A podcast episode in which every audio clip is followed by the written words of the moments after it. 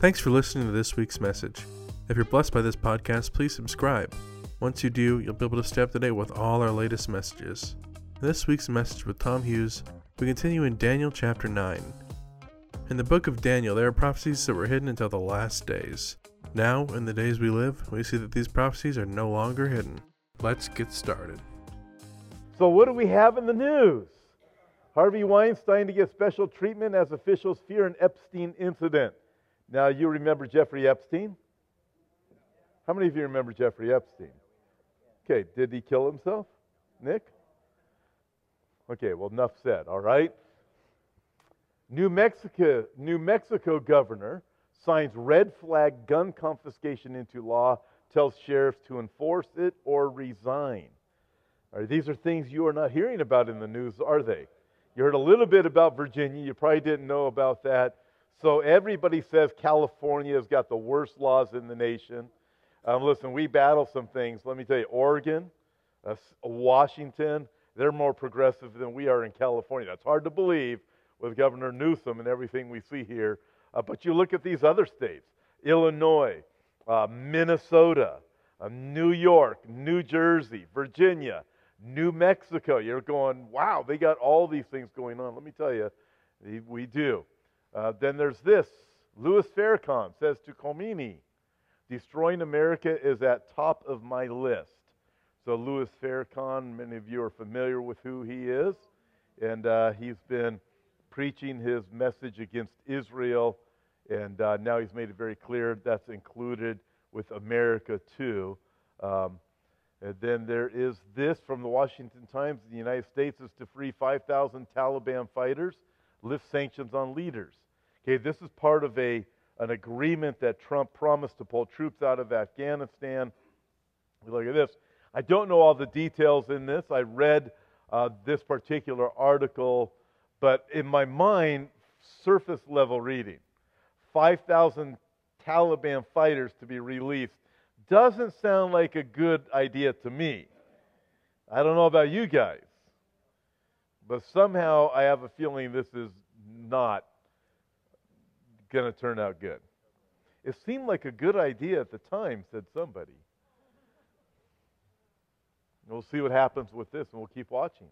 A new study shows nearly half of mainline Protestant pastors support gay marriage.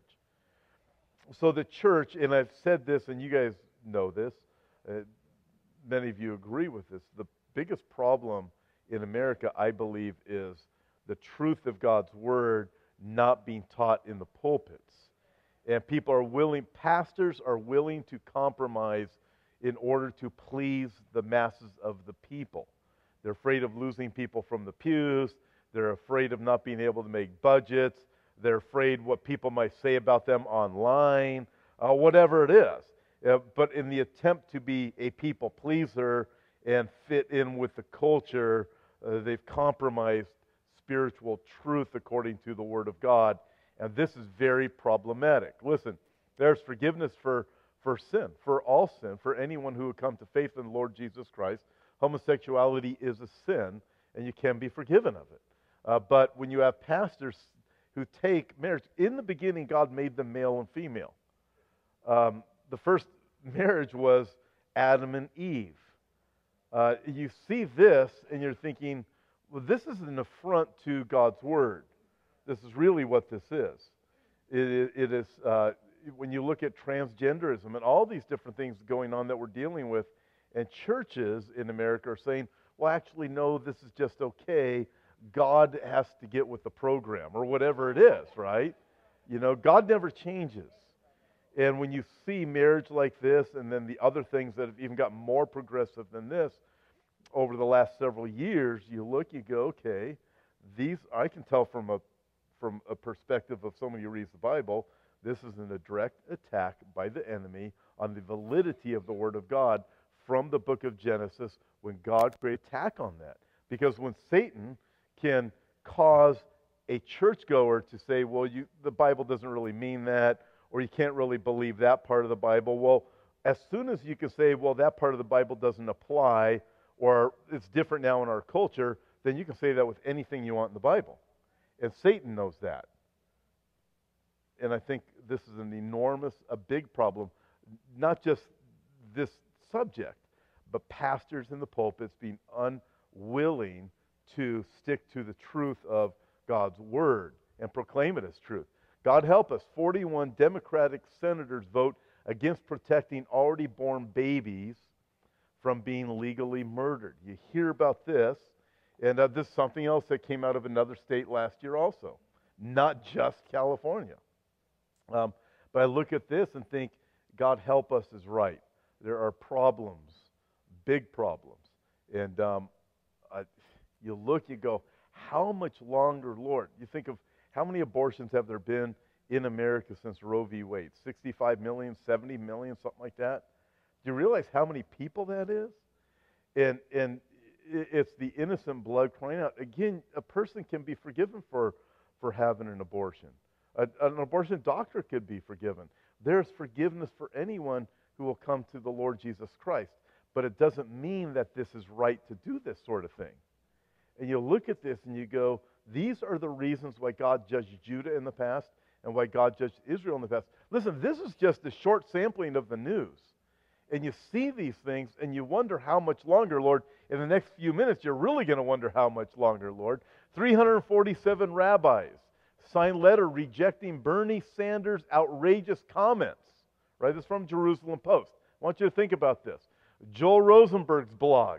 Joel Rosenberg, who is really rather reserved typically for certain comments, he's very uh, effective at ministering to both Jews and Palestinians and the entire East, even in Iraq and, and elsewhere. But Joel Rosenberg wrote this As terrorists fire 80 plus rockets at Israel, how many of you knew that was happening last week? If you got that red alert thing on your phone? And keep aware of these things. Senator Bernie Sanders says he's boycotting AIPAC conference, which started. Uh, Tim, uh, Pastor Tim from 412 Murrieta, who speaks here sometimes, he's at AIPAC. It was really cool. He got invited to go to AIPAC. Totally cool what God's doing with Pastor Tim. So, as terrorists fire 80 plus rockets at Israel, Senator Bernie Sanders says he's boycotting AIPAC conference, will cut military aid to Israel, will give the money to Hamas in Gaza. This is true. This is a dangerous man at a dangerous time. Here's what you need to know. He went on and spelled out several different things. Senator Sanders is vowing to cut U.S. annual military aid to Israel. Senator Sanders is calling for a fundamental change in U.S. policy towards Israel. Sanders says he will send money earmarked for Israel to Gaza, which is fully controlled by the Hamas terrorist organization. Sanders says he will re enter the insane Iran nuclear deal that is so dangerous both to the U.S. and Israeli national security. And then he writes this um, please pray more than ever for the peace of Jerusalem and for God's grace. Please pray too for Senator Sanders to have a dramatic change of heart. Uh, you, you, look at these things and you go, uh, is this really true? How could this be? But I want you to think taking the money earmarked for Israel and saying, we're going to give that to Hamas? Is that, uh, why would you do something like that? Now, keep in mind also, Bernie Sanders is Jewish. So when you keep it from that perspective, you're going, well, this really makes no sense. Why would a Jewish man do something like this to other Jews, to, to uh, Israel? Uh, but if you, if you know the, the life of George Soros, who also happens to be Jewish, during the days of Nazi Germany to save his own skin, in fact, I watched the, you, you can watch the 60 Minutes interview. You can still pull it up on YouTube. Um, George Soros was asked uh, what he did during the Nazi Germany uh, days is he compromised all his integrity and he willingly told the Nazis where Jews were living. He was willing to turn over other Jews to be taken to the death camps. It saved his own skin, and I guess he made money off it too. And you look at that and you go, why on earth would you do that? And he said, well, if I didn't do it, somebody else would have done it. And you look, you go, how, how could, how could you do such things? But the problem I see with this is the people that are running for to be president of the United States right now is very troubling, especially um, when you look at uh, Bernie Sanders, where he's coming from. It's not just some of the policies, it is this anti American and anti Israel policies, anti Jew policy. Um, you, you look at the, the direction of this world going more and more towards anti Semitism and anti Christianity. You need to be uh, alerted and pay attention because I'm telling you, things are going to change. Uh, right now, that whole that, that, that dam is holding this whole thing from flooding, but that dam is broken. It's got cracks in it. And that's why we're seeing this type of thing come from people who are senators in the United States. And we're hearing these things. And, and but it's just a matter of time. Listen, after the rapture, that dam is going to break. And, um, and I look and go, uh, pay, pray for the peace of Jerusalem. Uh, pray for the salvation of Bernie Sanders. Pray for uh, changing of our leadership. If, if, and, and nothing else, pray, come quickly, Lord Jesus because this place this place doesn't want God, um, and certainly doesn't want you either. Um, but then there's this back to the coronavirus. So there's a picture of the Pope. Coughing Pope cancels retreat. Addresses flock from a window. virus spreads to over 60 countries. France closes the Louvre. A psychosis in Milan. Delta suspends flights. Empty streets. Economic turmoil. Sick map. West Coast on alert. Wall Street preps for possible shutdown of trading floor. Trump says don't panic. Inside White House's frantic attempts to minimize crisis. Rumors and chaos in Alabama point to big problems. Grocers prepare. China officials ordered cover up. and, and there's more and more and more of these things going on. Uh, what do I think about the coronavirus? I told you a little bit last week.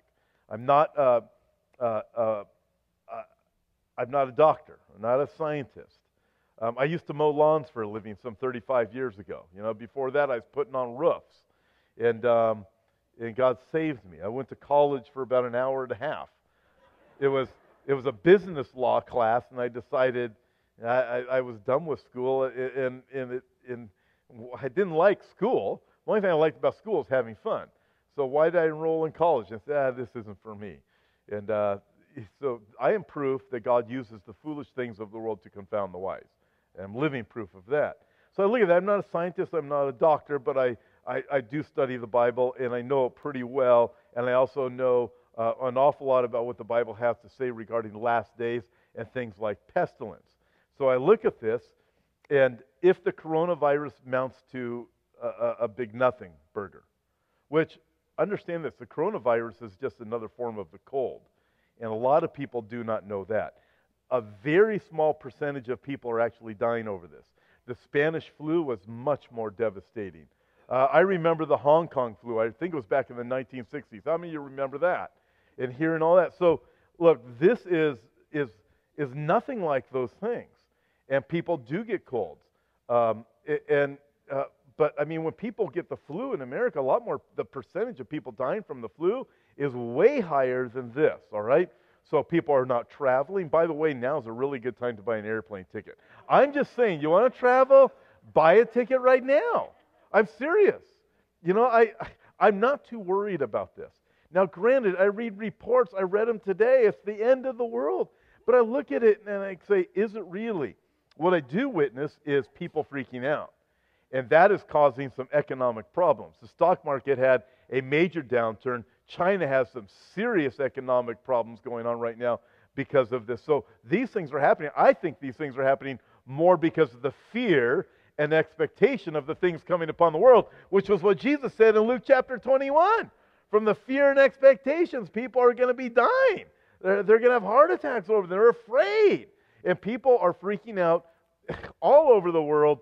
And I believe some people are intentionally spinning this to make it really bad. Now, again, I could be wrong. Last week I said a few things, and I got some people sending me messages saying, well, this is much worse than I think it is. Okay, maybe it is, all right? Maybe it is. But I look at this. I look at this event as a perfect opportunity for the globalists to do everything they can to seize control because they are losing control. You do realize that, right? Um, the, the, this globalist agenda has to come about. Uh, Antichrist has to sit at the top of this global New World Order that is coming. So I look at this and go, it's a perfect ev- event or an event like this uh, for people who are anti uh, vaccination, this is also the perfect event to force everybody to say, you must be vaccinated uh, against your will, because look, it's people like you that are causing coronaviruses to take over the world. Um, and I, I, talked a little bit about an idea that an ID that is going to be connected with vaccination a few weeks ago. I've got to work that out more, probably next week, because it'll fit the message better next week. Um, ID 2020 is what I think it's called. But I see this as being very real. When you start looking at vaccinations and globalism and pestilence, because the Bible says pestilence is going to be here in the last days. Jesus is very clear in, the, in uh, Matthew, Mark, and Luke. Book of Revelation, chapter 6, is also very clear. Pestilence is going to become an enormous problem. A quarter of the world is going to die because of uh, pestilence and other things related all at the same time. Famine, think of locusts and things like that that are happening right now. Okay, so with that, let's just suppose with me that this turns into a nothing burger. All right? The rapture takes place. And then a real pestilence problem does break out. How many people are going to say, yeah, I remember the coronavirus?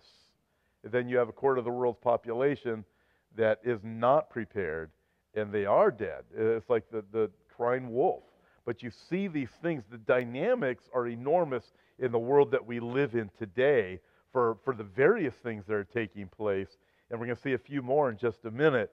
Uh, and we live in some exciting times. And then there is this uh, Netanyahu heads to Abraham's tomb to ask God for Israel's salvation. Oh, man. Uh, are we that close that the Lord is returning? And look at all the different events. I'd say we live in amazing days. Uh, with that, we're in Daniel chapter 9. All this is going to tie in together with this message titled No Longer Hidden. There are prophecies in the book of Daniel that were hidden until the end of days, the last days. We're going to see more of it later next week in chapter 9, also chapter 11 and chapter 12 of the book of Daniel. Daniel has already wished to know things. He had some dreams. He wanted to know things, and he was informed by the angel hey, Daniel, you're not going to get it. It's not going to make sense to you. Uh, but but uh, in chapter 12, we read, But the people who living in the last days, things will make sense to them. When we were in chapter 8 last time, uh, Daniel had his vision of last days empires. He had his vision of uh, the last day empire and also the Antichrist. And when we get to chapter 9, uh, when chapter 9 opens up, chapter 9 opens up with a prayer of Daniel, which we're going to see in just a minute. And then, uh, beginning next Sunday night, Daniel is given the most prophetic and insightful passage to the advancement of the Antichrist and the covenant he makes with the Jews during the Great Tribulation. Tonight is the prayer. And in this prayer, we learn how to hear from God, especially in regards to things of the last days, the things that Daniel is writing about and wanting to know about. So, you ready? Okay. Chapter 9, verse 1. In the first year of Darius, the son of Ahasuerus, of the lineage of the Medes, who was made king over the realm of the Chaldeans, in the first year of his reign, I, Daniel, understood by the books the number of the years specified by the word of the Lord through Jeremiah the prophet that he would accomplish 70 years in the desolations of Jerusalem. Uh, number one, let's stop here for just a couple of minutes. Number one, God wants us to understand Bible prophecy. He gives it to us, not so we won't understand it, so that we will understand. Also, by the way, I need to move on. Uh, I, I, I, need to say this before we move on. Uh, if you're visiting here on Sunday nights, I know we get visitors here. Uh, maybe they came in the morning and all of a sudden they came back Sunday night and they went, well, what is this? This is a whole different message than I'm used to on Sunday uh, on a Sunday message from any church I've been to before. So here, here it is. If that's you, or maybe you're visiting here for the first time on Sunday nights, it's Bible prophecy every Sunday night.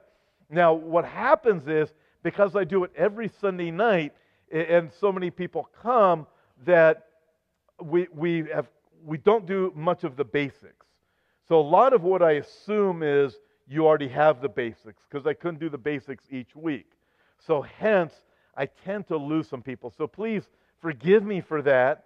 But if you stay on Sunday nights long enough with Bible prophecy, you'll start to get it and it'll start to make sense and you'll go, aha, and you will realize that we have God's Word written 2,000 years ago, 3,000 years ago, even, that give us the events of the last days, events that I believe uh, that point to the days in which we live right now. The prophets wanted to know about the things of the last days. We are living in those times.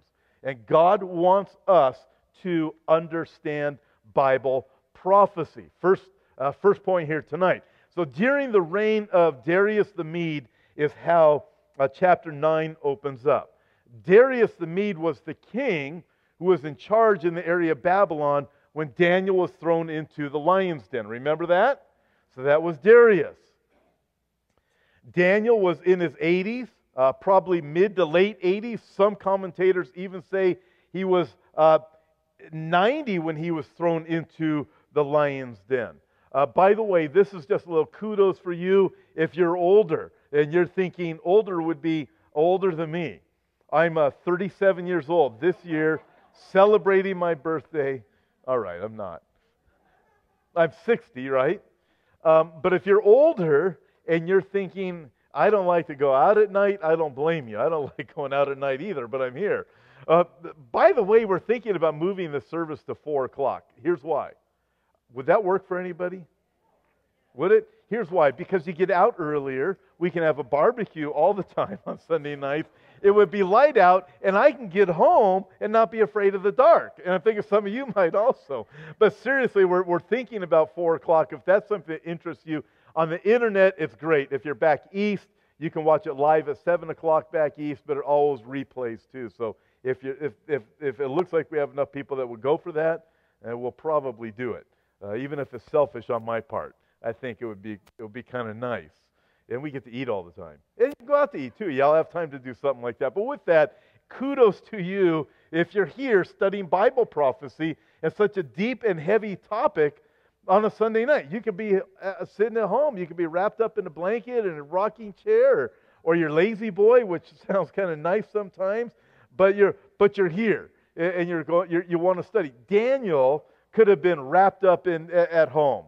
But he's, he's poring over um, the he's poring over the Bible, the prophecies during the first year of the reign of Darius the Mede. So this takes us back a little bit in time with Daniel when uh, when he was younger, or when he was uh, actually when he was 80, not when he was younger. In the first year of Darius' reign, Daniel understood, verse 2 says, by the books, the number of the years specified by the word of the Lord through Jeremiah the prophet that he would accomplish 70 years in the desolations of Jerusalem. So Daniel, he's not sitting there in the La-Z-Boy chair saying, I'm just going to kick back for the rest of my life. I've been a prophet for a long time. I've been thrown in the lion's den. My friends were thrown in the fiery furnace. I got kidnapped when I was young. Uh, this life hasn't been so pleasant. Uh, so I'm not going to do anything. I'm just going to wait and go to heaven. No, he's poring over the books. Specifically, he is poring over the prophecies of uh, uh, Jeremiah. Listen, this isn't rocket science. Daniel read and he understood that portion of Bible prophecy. What did he read? The words written by Jeremiah. After God sent Israel into captivity to Babylon, he promised to bring them back into Jerusalem. Okay? And Daniel knew that the period was 70 years. So this is what happened. When Daniel was young, Jerusalem was invaded by the Babylonians. Daniel and a lot of other Jews were taken captive to Babylon. So that's what Daniel's Daniel's been there. He's going, wait a minute, I've been here almost 70 years. Our time is almost done. Daniel read Bible prophecy and Daniel understood Bible prophecy. So the reason why Daniel knew the time of the Jews in captivity was almost done is because he read this from Jeremiah 29. For thus says the Lord, after 70 years are completed at Babylon, I will visit you and perform my good word toward you. He's talking about the Jews. and cause you to return to this place. Cause the Jews to return to Jerusalem. So Daniel read it. He's an old man now. He's going, wow, it is almost over. This is the reason for you and I to read and to understand Bible prophecy. This went on and said, God said, For I know the thoughts that I think toward you, Israel, says the Lord. Thoughts of peace and not of evil, to give you a future and a hope. By the way, that verse gets quoted a lot for Christians today. God, uh, He has thoughts toward us to give us a future and hope. And they'll make the application. Listen, I make that application all the time for me. The promises to Israel, the Bible tells us in the New Testament, are also promises for us. However, when you look at the primary purpose of this prophecy, this was pointing toward the Jews returning from Babylon, returning to the land, the city of Jerusalem. I know the thoughts that I think toward you, says the Lord, thoughts of peace and not evil to give you a future and a hope. So Daniel read it, and he knew that he, he and his fellow Jews were going to soon have the opportunity to be able to go back home. You and I can understand Bible prophecy. And listen, a proper understanding of Bible prophecy will remind us that we have a future that cannot be fathomed.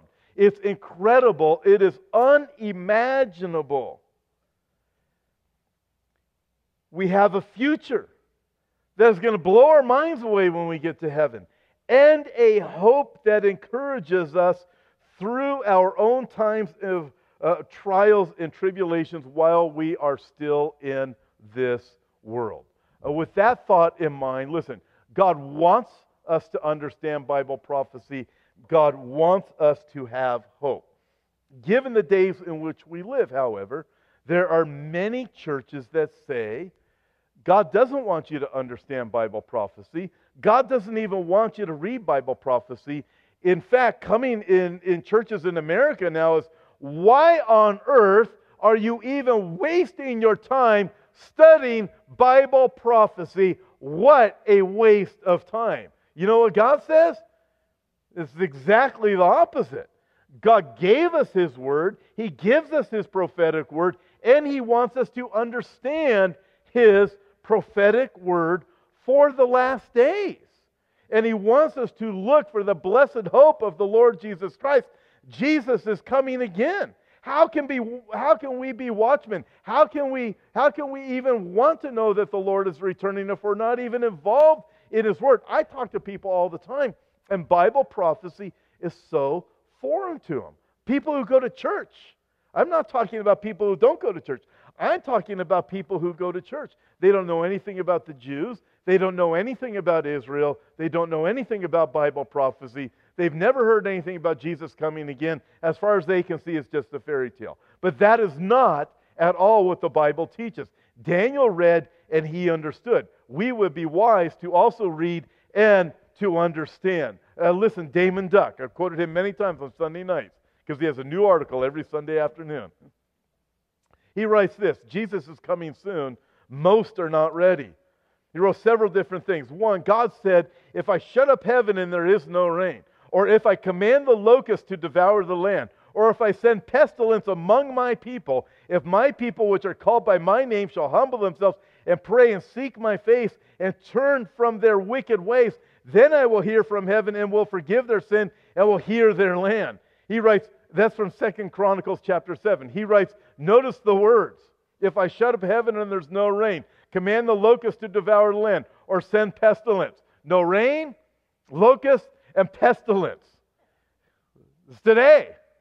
The drought in Australia has caused the smallest harvest ever recorded there. And the locusts are spreading from Africa to the Middle East, India, Pakistan, and China. And the coronavirus pestilence is spreading from China to South Korea, Japan, Vietnam, and Italy. No rain, locusts, and pestilence. God's solution is humility, prayer, and seeking Him in repentance. Number two, there will be famine and global economic collapse after the rapture. Revelation chapter 6 teaches that. It has been reported that the locusts in Africa are devouring enough crops to feed 35,000 people a day. That is outrageous. And the coronavirus has millions of people shut up in their homes, not working, not paying their bills, factories, malls, restaurants, and hotels, banks closing or being bailed out, etc., etc., etc. On February 24th, just the other day, the Dow Jones stock market lost more than 1,000 points. I think in this past week it dropped 3,500 points. God may be showing us what plagues can do, that His word is true, and that the need to accept Jesus is great. Number three, in 2001, Israel decided to build an underground high speed railroad from Ben Gurion International Airport to downtown Jerusalem. I've talked a lot about this. In 2016, the railroad was almost complete. Israel decided to extend it to the Temple Mount and to build a railroad station there to accommodate visitors. I mentioned that last week. In 2017, Israel decided to name the railroad the King David Railroad because King David made Jerusalem the capital of Israel. Israel also decided that the train station near the Temple Mount will be called the Donald J. Trump train station because President Trump recognized Jerusalem as the capital of Israel. I've been to that particular train station. It's an old train station. They call it the old one, soon to be called the Donald Trump station. Uh, um, uh, David Towle was telling me that one because he knows that I'm very familiar with that one. And he says, that's the one they're going to call the Trump train station.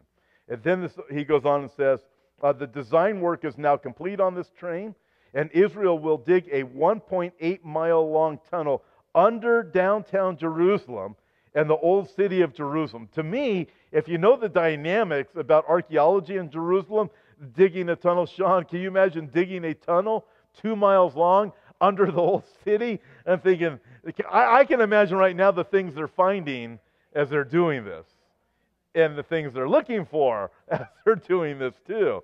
It's just, it's just pretty unbelievable. Um, so that the train will be able to go to the temple under the old city. Man. For according to the Bible, Israel will have silver and gold and cattle and goods in the latter years and the latter days. Israeli farmers and ranchers have been raising and selling cattle to Palestinians. In September of 2019, uh, the PA launched a boycott against Israel beef. Uh, the boycott has been uh, settled, and Israel will sell 120,000 head of cattle to the, pay, uh, to the Palestinian Authority each month, more than 1.4 million head of cattle per year. You look at that and you go, the cattle. All these different things that God says are going to be increasing in Israel the cattle and the produce. And you, you go there, the vineyards. You drive through Israel and there's vineyards everywhere and there's produce everywhere. And, and there's the, the, cat, the, the, cows are out there and the, and the cattle and, and, and, and there's really good steaks and they're kosher. And uh, just, you know, there's, there's, not, there's bacon's very hard to come by. Um, according to the Bible, uh, Jerusalem will have to be expanded. Mr. Netanyahu announced that he has approved permits to build six, and also expanding their borders. The borders that God gave Israel is much all those borders, uh, definitely during the, the uh, millennial kingdom. Uh, number six, God may be giving us a glimpse of the tribulation period, but we are not in the tribulation.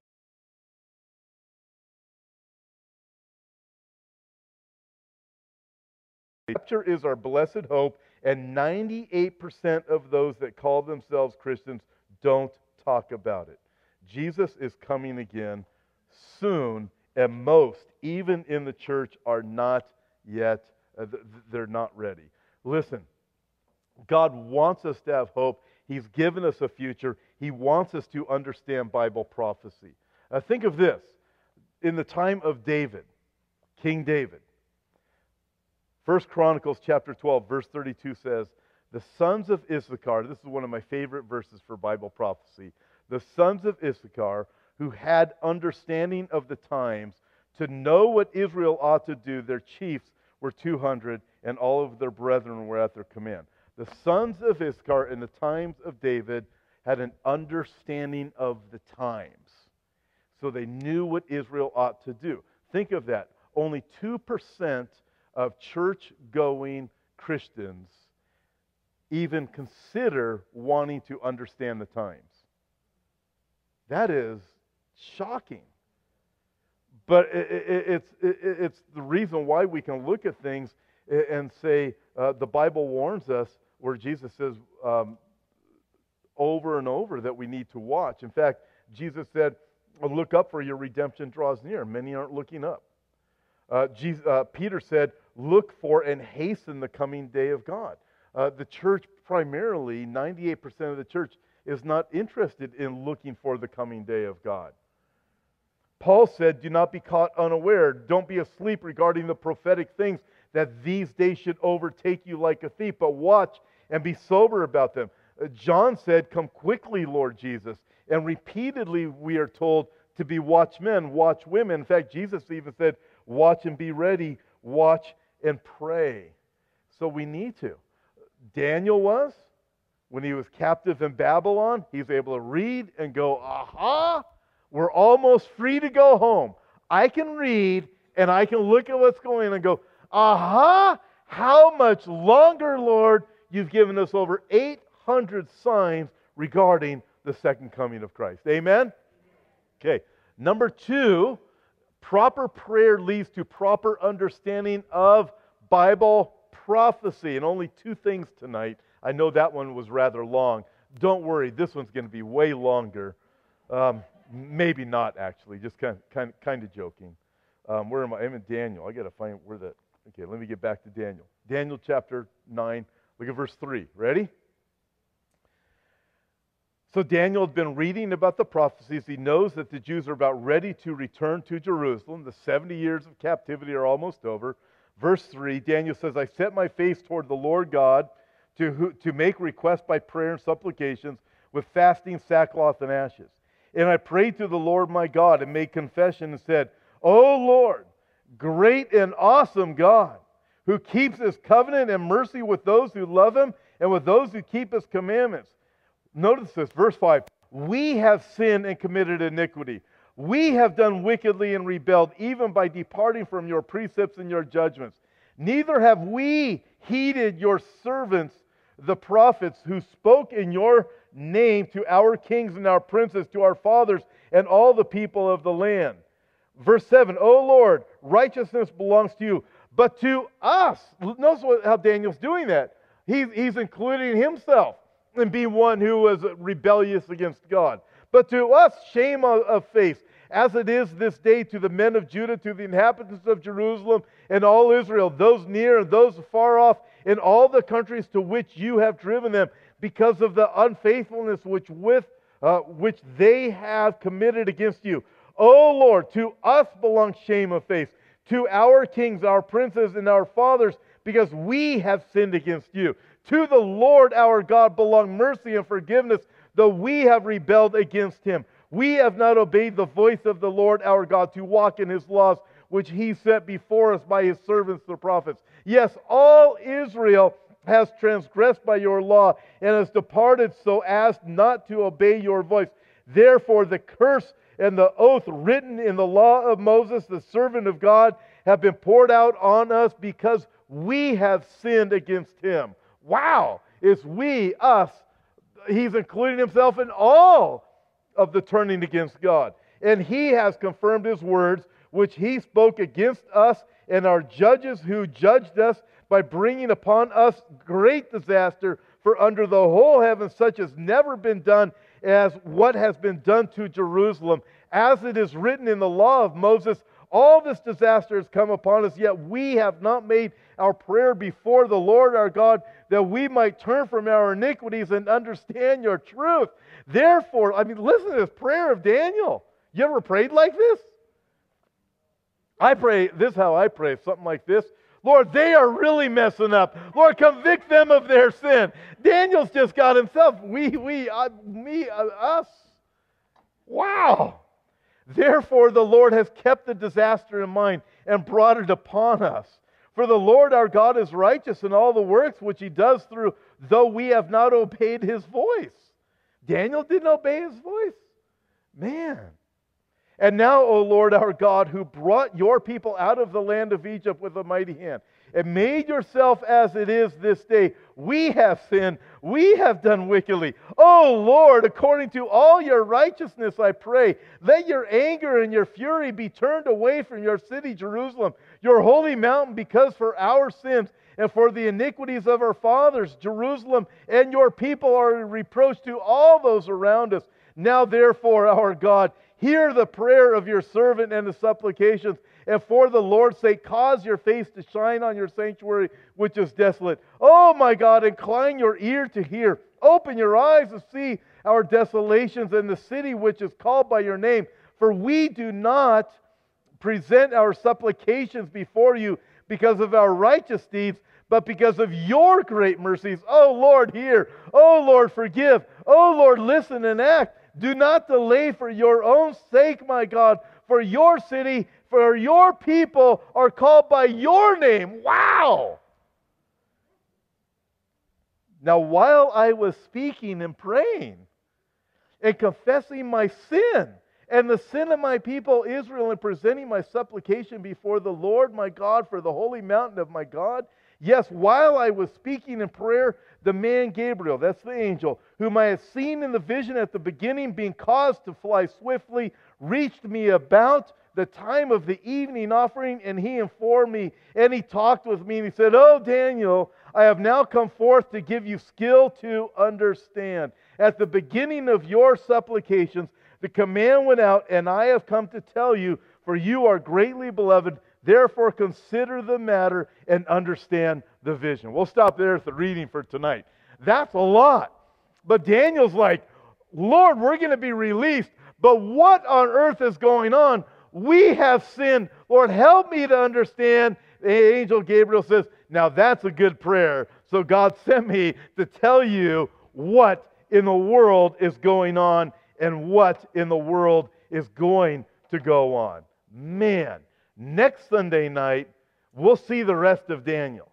And we are going to see what the answer was to his prayer. And let me tell you, it's going to tell us about the Antichrist. It's going to tell us about a peace covenant that is coming.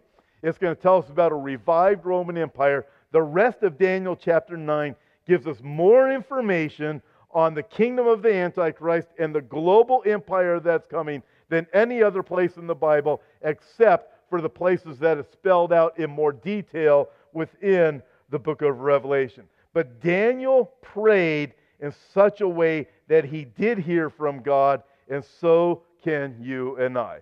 So, with our remaining time here, this is what I want you to do.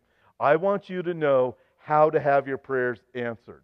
Especially as Daniel wanted to know, how do I have my prayers answered regarding understanding Bible prophecy? Amen? Because I know I still confuse half of you guys every week, anyways. So, you ready? Okay, ready? Life changing prayer is A, according to God's will. When Daniel read in Jeremiah that God was going to keep his people in captivity in Babylon for 70 years, Daniel believed and he prayed accordingly. He didn't need to ask what God's will was.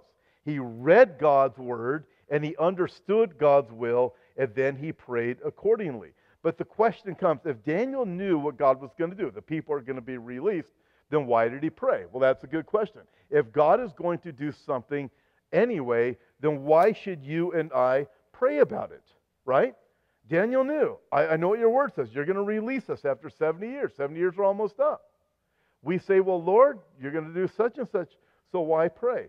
Here it is God knows his plan, and he reveals his plan, his will to his children, but he expects us to pray over that plan. Here it is God wants you and I to be involved. And he involves us when we start to pray over the matter. When we pray, it isn't God who changes. You know that? It's us who changes. I do not pray to get God to change his will, but to get my will in line with God's will. So here's the thing. Again, 98% of the churches don't want to hear Bible prophecy. Churches, uh, people who go to church, Christian churches, don't hear it. Only 2%. I'm guessing you guys fall into the 2% or you wouldn't be here, right? So, with that, though, I would say this to, to anybody who, who's a Christian and, they, and they're honest, they say, I want to be an honest person, then honestly ask God to show you according to his word. Pray. Pray like Daniel did. Lord, show me. Here's what your word is. I believe if you honestly seek him and you're an honest person, honestly wanting to know, God will do to you what he did with Daniel. He will show you. God is faithful. God wants us to understand Bible prophecy. Why on earth would God give us so much prophecy if he didn't want us to know? Over a quarter of the Bible is Bible prophecy. God has wasted 25% of his time? That's how the Bible's treated, though. Lord, I don't need that quarter. I don't need 25% of your word. That is just a waste. I am not going to say that to the Lord. Ever. There's no way I'm standing before him on Judgment Day and saying, I just want to ignore that part because, God, you and I both know that was unimportant. Wow! I ain't going to do that. Uh, Life changing prayers according to God's will, God's word, and also our walk. But according to his word. Um, listen, think of this. Uh, David Jeremiah writes that uh, as a pastor, he had this young lady come to him and say uh, she wanted to get married. And, and uh, her boyfriend was not a Christian. And he sat down and he goes, We're going to go through pre marriage counseling together. And uh, he said, He's not a Christian. You know, you're unequally yoked. Uh, God's word, by God's word, I know this isn't God's will. And she said, Well, I have, I have a peace in my heart over marrying uh, this man. Uh, David Jeremiah said, I don't know what you've got in your heart, but it isn't peace from God. It's probably infatuation. Then he writes, It's a waste of time, your time and God's time, to pray about something that is revealed by his will and in his word that he has already said is wrong. God, God doesn't change his mind. And so when we pray according to his word, Daniel was able to pray according to the word of God. And so you and I, we can pray according to his will. We can pray according to his word. We can pray also according to our walk. Um, Daniel prayed often. Daniel prayed three times a day. Uh, Daniel's prayer um, was with passion. Our prayer is good to be with passion. Uh, Daniel set his face toward the Lord God and he made his request with fasting, sackcloth, and ashes. The New Testament term for passion would be uh, fervency. James talked about the effect of fervent prayer of a righteous man. Uh, but you, so you think of that, Daniel sets his face toward the Lord with fasting, sackcloth, and ashes. Sackcloth was the garment of mourning and sorrow, and the ashes remind us of sacrifice and death, but also ashes remind us of the book of Job. Job prayed fervently while sitting in an ash pile and putting ashes on his head. Other places in the Bible, we see people tearing their clothes when they prayed or, or wailing. Uh, we see the Holy Spirit with great groanings praying about us. And we see Jesus in the Garden of Gethsemane praying with such great agony that blood came from his sweat glands. Uh, I, I read the story of a monkey that was outside. It was freezing cold outside. It's absolutely freezing. Minnesota or Chicago or North Dakota, really cold. To me, cold is 70 degrees and lower. I start to freeze, right? Anybody else? That's why we live here, right? Today it's it's shivering weather. I need like five jackets. It hit 69. That's like horrible. Uh, so this monkey is freezing outside, literally freezing, and he looks through a window and he sees a fire in a fireplace. The monkey gets into this building, and the monkey sits in front of the fire in this fireplace. The next day, the monkey had frozen to death. The monkey is sitting in front of a painting of a fire. Um, there are churches and Christians like that, right? Painted fires on painted screens with painted flyers and painted bulletins and painted banners. No real power of the Holy Spirit, no passion, no fire. I read of a pastor who described his church by saying, Oh, yes, uh, he described the unity of his church. He said, Oh, yes, we're unified. In fact, if you want to know the truth, we are frozen together. You call it, there's another term for that, the frozen chosen, right? There's a lot of churches like there's no passion, there's no fire. They're not passionate about the Word of God. They're not passionate about the Spirit of God. They're not passionate about the things of God. They're not passionate about the last days. They don't even want to hear about the rapture. They don't want to hear Jesus is coming again.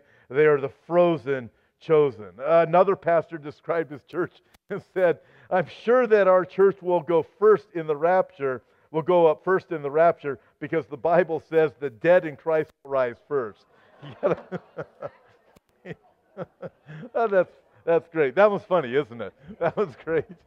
Um, with, with passion and with confession. How many of you are old enough to remember the Happy Day series with Arthur Fonzarelli and that? Er, okay, that's almost everybody. Wow, some of you aren't that old, so you must see reruns. Okay, so remember Arthur Fonzarelli. He could never say, I was sorry. Remember that? He could never say, I was wrong. Remember that? I was wrong. wrong. He could, there's no way he could say, say that. Um, truthfully, that's one of the hardest phrases to say. Um, I, I was wrong. For the Christian to say, I have sinned. But life changing prayer is born out of confessing our sin before God. Throughout his prayer, know what Daniel said. I pointed this out as we were reading. We have sinned. We have rebelled. We have done wickedly. We did not heed the word of your prophets. We have not obeyed your voice. We have not walked in your laws. Uh, throughout the prayer, Daniel lumped himself in with the people who are guilty. In verse 13, he even lumped himself in with the people who didn't pray. He says, We have not made our prayer before the Lord.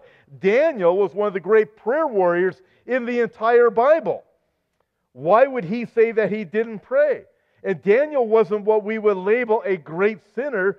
Daniel is one who also listened to the prophets, and he said, We haven't listened to the prophets. Daniel was just reading from the prophet Jeremiah. Why would he say such a thing as this? Two reasons. One of them is because the closer a person gets to God, the more they see the truth of themselves. When Isaiah saw the Lord high and lifted up, he said, Holy, holy, holy is the Lord God Almighty. Woe to me, for I am a man of unclean lips. When he saw the Lord, he saw his own sin. And also, because there is nothing that you are capable of doing that I am not capable of doing. This is confession. The Apostle Paul said, you know, the Apostle Paul was, listen, I don't, maybe you, some of you are super righteous, but I look at the Apostle Paul, I'm thinking, he wrote half the New Testament. He is more righteous than most people in the history of the world as far as his righteousness in Christ. Yet he's someone who had been walking with the Lord for many years, and he says, I'm the chief of sinners. He says, The things I want to do, I don't. The things I should do, I don't do. The things I shouldn't do, I end up doing those things. I think we could all say amen to that. The closer we get to the Lord, the more we see of ourselves. And I also know there's, there's nothing that you do that I am not also capable of doing at the same time. We're all sinners. And we all need to be concerned about that. Um, so, life changing prayers with passion, with confession, and with reverence. Here's the deal life changing prayer magnifies the Lord. That's exactly what Daniel did. In verse 4, O Lord, great and awesome God. And then throughout the rest of the prayer, you know what he did? He praised God. He, he, verse 13, Daniel prays before the Lord our God. Verse 14, the Lord our God who is righteous. Verse 15, the Lord our God who brought us up out of Egypt. He's remembering the greatness of God. We would do well to remember the greatness of God in the small things and in the big things. God is great not just because there's nothing too big for him. God is great is because there's nothing and no one too small for him. That is a remarkable thing with our God. Verse 16, Oh Lord, according to all your righteousness, he is praising God. Verse 17, Now therefore, our God, and for your sake, cause your face to shine on your sanctuary. Verse 18. Oh my God, incline your ear to hear. Open your eyes and see our desolations in the city, which is called by your name because of your great mercies. It's just over and over and over in this prayer. I am a sinner. You are awesome. Verse 19. Oh Lord, hear. Oh Lord, forgive. Oh Lord, listen. Do not delay for your own sake, my God, for your city and your people are called by your name. We cannot praise God and be self centered. We cannot praise God without surrendering our selfish selves. In praying, we recognize who He is and who we are not. Amen. God is in heaven and you are not. And that was the foundation of Daniel's prayer. And what happens? Gabriel, sent by God, hey, Daniel, that was a really awesome prayer. God's going to answer that prayer. You want to answer prayer? Take this model from Daniel. Next week, we're going to see the results. It is one of the most incredible insights to, I believe, the days that we live in right now and what is coming. God wants us to understand Bible prophecy. In fact, in Proverbs chapter 25, check this out. Verse 2, the Bible says this It is the glory of God to conceal a matter, but the glory of kings to search out a matter. God has concealed these things, but as sons and daughters of the King of Kings, we get to search them out and understand these things. Daniel wanted to know, and they're revealed to us in the Bible in the days in which we live. Amen? Lord, we thank you for your word. For you are good. We praise you. In Jesus' name, amen. Thanks for listening and being a part of this week's podcast. Before you go, I'd like to invite you to visit our website, hopeforourtimes.com, and check out the many resources we have to offer. On our website, we have books, DVDs, and daily news articles that will always keep you up to date on the times we're living in. If you'd like to see the video version of this week's podcast, you can find us at Hope for Our Times on YouTube. God bless, and we'll talk to you next time.